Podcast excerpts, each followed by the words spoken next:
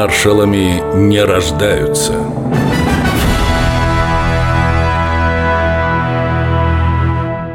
Георгий Жуков В детстве он хотел стать работником типографии. Любил читать.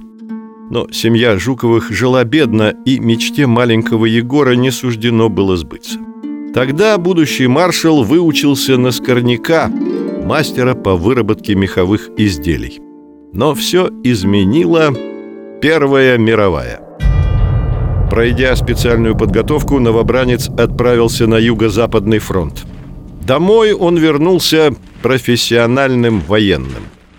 Попал я из эскадрона в учебную команду молодым солдатом, а вышел оттуда с унтер-офицерскими лычками, фронтовым опытом и двумя георгиевскими крестами на груди, которыми был награжден за захват в плен немецкого офицера и за собственную контузию. В годы войны командиры высшего звена выезжали на фронт больше ста раз. Чаще других на передовой был маршал Жуков. 43 командировки. Иногда под обстрелами, бомбежками. Будучи командующим фронтом, я неоднократно ползал на животе, когда того требовала обстановка, когда перед наступлением в интересах дела желал составить себе личное представление о переднем крае неприятеля на участке будущего прорыва.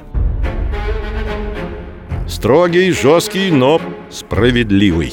Его боялись все, и свои, и чужие. Однажды командующий 5-й армией генерал-майор Дмитрий Лилюшенко узнал, что Жуков направляется к нему на КП и тотчас уехал на передовую от греха подальше.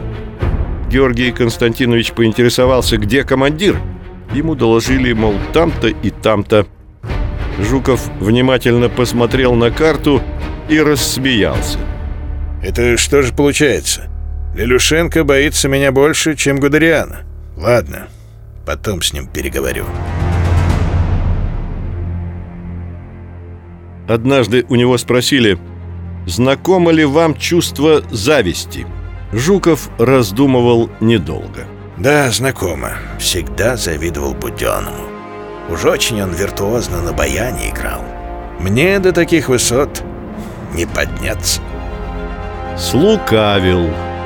Георгий Константинович сам выучился игре на баяне, а произошло это сразу после Сталинградской битвы.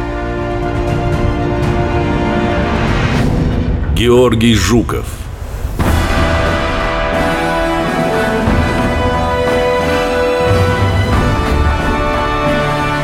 Маршалами не рождаются –